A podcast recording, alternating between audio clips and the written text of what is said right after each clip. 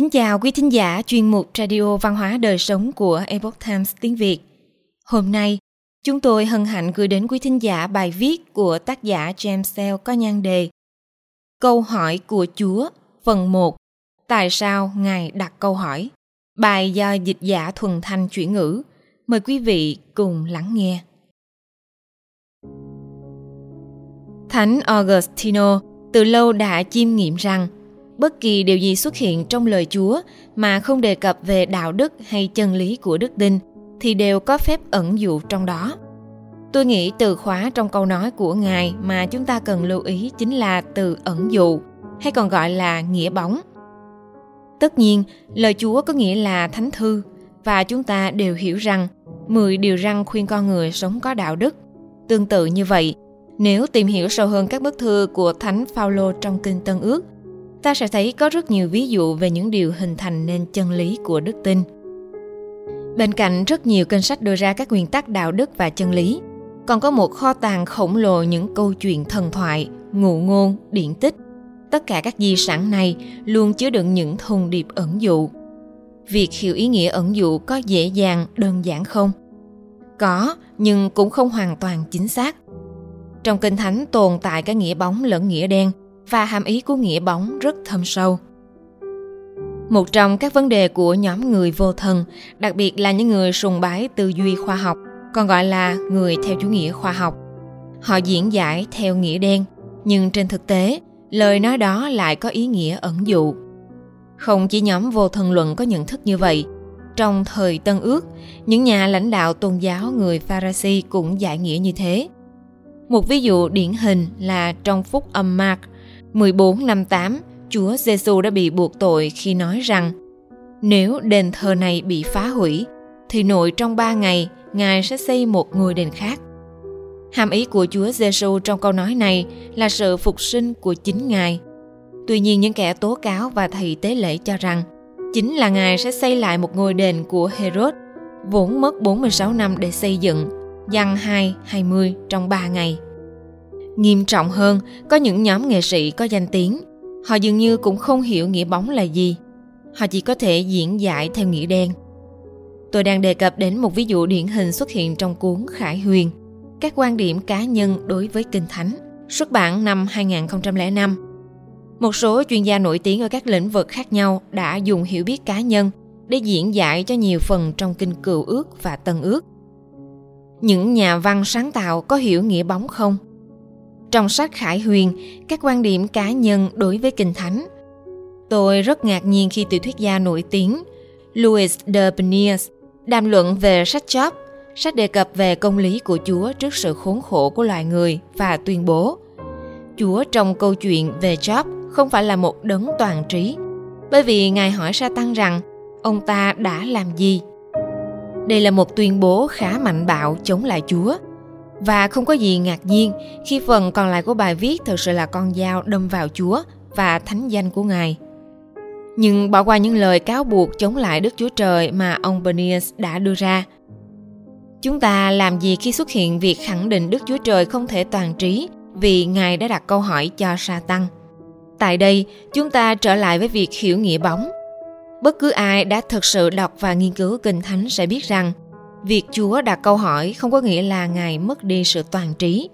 Và để thấy điều này trong thực tế, chúng ta hãy xem xét một số chi tiết trong lần đầu tiên Chúa đặt câu hỏi.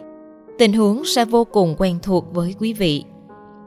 Trong chương 3, sách sáng thế ký, chúng ta thấy Adam và Eva trong vườn địa đàng vừa ăn trái cây biết thiện ác. Khi nghe bước chân Chúa đi vào vườn, họ liền trốn tránh Ngài. Câu hỏi đầu tiên của Chúa là con đang ở đâu? Và hai câu tiếp theo là, ai đã chỉ cho con biết mình trần truồng, có phải con đã ăn trái cây mà ta cấm đó không? Vậy thì ai dựa vào ba câu hỏi trên có thể nghĩ rằng đức chúa trời đã không biết câu trả lời? Ngôn ngữ luôn có hàm ý, nghịch lý thay, nó là chân lý. Chúng ta chỉ có thể hiểu sâu hơn thảm họa xảy ra đối với loài người thuở sơ khai, sai lầm của sự mông muội sự sa ngã thông qua thơ ca. Chỉ có thơ ca, tức là thông qua ngôn ngữ tượng hình, chúng ta mới có thể hiểu được một cách sâu xa nghĩa ẩn dụ của đức chúa trời, hoặc là tư duy của các nhà thông thái. Nguyên nhân cho những câu hỏi của chúa. Vì vậy, chúng ta đặt ra hai câu hỏi. Câu đầu tiên, tại sao chúa đặt câu hỏi khi ngài biết câu trả lời? Tôi nghĩ rằng giải đáp câu hỏi này giúp chúng ta hiểu sâu hơn về hàm ý thâm sâu hơn trong những truyện hay huyền thoại mà ban đầu tưởng chừng như đơn giản. Điểm đầu tiên là họ thấy sự hiện diện của chúa trong bóng mát ban ngày. Chú ý, không phải trong trạng thái của sự nhiệt huyết hay cảm hứng, mà phần nào giống như tiếng nói của lương tâm. Họ biết họ đã làm điều sai, họ biết như vậy, nhưng họ vô minh và muốn che giấu điều đó. Tất nhiên là không thể che giấu, nếu chúng ta không dám đến bên chúa thì ngài sẽ đến, bước đi về phía chúng ta. Sau đó, trong cuộc gặp gỡ riêng tư này, chúng ta thấy đức chúa trời biết rõ đáp án cho các câu hỏi của chính ngài, đang thực hiện công việc hướng dẫn theo ngôn ngữ của con người hiện đại ngày nay. Vâng chúa là bậc thầy toàn năng. Vậy bậc thầy làm gì? Bằng cách đặt những câu hỏi, người được hỏi tự tìm cách trả lời từ nội tâm họ. Nhưng họ dường như không thể tiếp cận được câu trả lời nếu không có sự trợ giúp. Mục đích các câu hỏi của chúa là luôn khiến họ tự nhận thức, tự giải thoát bản thân khỏi tình trạng khó khăn của chính mình. Chúng ta có thể thấy điều này được lặp lại nhiều lần trong kinh thánh. Ví dụ, những câu hỏi tiếp theo của chúa nằm trong chương 4 sách sáng thế. Tại sao Cain quá căm tức và sắc mặt xa sầm? Nếu như Cain làm tốt, liệu rằng vẻ mặt của ông ta có rạng rỡ không? Tại đây một lần nữa chúa đang hướng dẫn Cain, cho ông ta những cơ hội sửa chữa sai lầm. Và tất nhiên, ngài cũng biết rằng sự dẫn dắt này sẽ thất bại. Cain đã đi theo con đường của riêng mình. Theo một cách nào đó, trái ngược với những kết luận của ông Berniers Kinh Thánh là một bản ghi chép khiến con người không thể tự bào chữa và bất chấp những lời cảnh báo và mọi hướng dẫn. Con người vẫn có xu hướng đi theo nhận thức cá nhân điều này cũng được phản ánh trong các câu chuyện thần thoại trên thế giới. Ví dụ, chiếc hộp pandora giải thích cho sự tà ác và tình trạng tiến thoái lưỡng nan chúng ta đang phải đối mặt hiện nay. Bên trong những câu chuyện như vậy, luôn ẩn chứa những hàm ý sâu xa. Nhưng điều đó dẫn đến câu hỏi thứ hai được cho là liên quan giữa việc đức chúa trời đặt câu hỏi và sự toàn trí của ngài. Cũng giống như cách chúng tôi nêu lên vấn đề nghiên cứu không đầy đủ về kinh thánh của ông berniers bản thân chúng ta cần phải tìm ra giải pháp cho chính mình câu hỏi thứ hai liên quan đến thực tế là câu hỏi của chúa không phải là câu hỏi đầu tiên xuất hiện trong kinh thánh chúng ta thấy rằng, câu hỏi đầu tiên trong lịch sử loài người, hiểu theo nghĩa bóng, được đặt ra bởi một nhân vật khác cũng xuất hiện trong sách Job. Đó là sa tăng.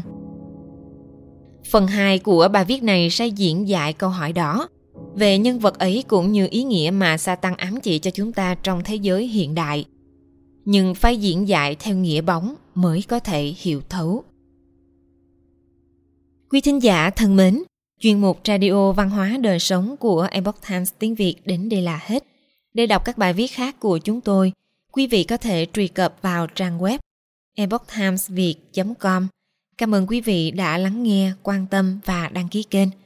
Xin chào tạm biệt và hẹn gặp lại quý vị trong chương trình lần sau.